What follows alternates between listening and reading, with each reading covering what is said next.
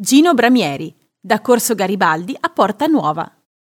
È nato a Milano il 20 giugno 1928, terzo e ultimo figlio di un falegname ed ebanista, nella sua casa di ringhiera di Corso Garibaldi. Suo padre gli trova lavoro anche quattordicenne, come fattorino presso la Banca Commerciale Italiana, nella sede di Piazza della Scala. Ma lui preferisce fare l'apprendista in teatro, rammendando bottoni e manovrando il sipario. Il suo debutto come artista risale alla fine del 1943, in uno spettacolo a favore degli sfollati nella piazza di Rovellasca. Il debutto teatrale, invece, a 16 anni avviene il 27 settembre 1944 al Teatro Augusteo di Milano.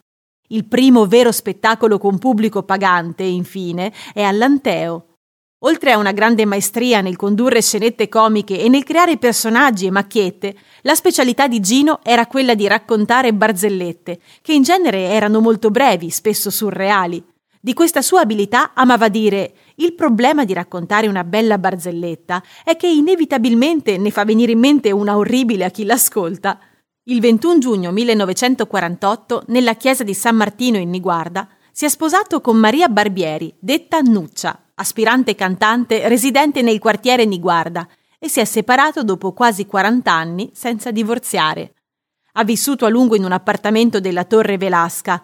Nel 2006, in occasione del decennale della sua morte, il comune di Milano gli ha intitolato una via che unisce via Montesanto a via Marco Polo nella zona di Porta Nuova.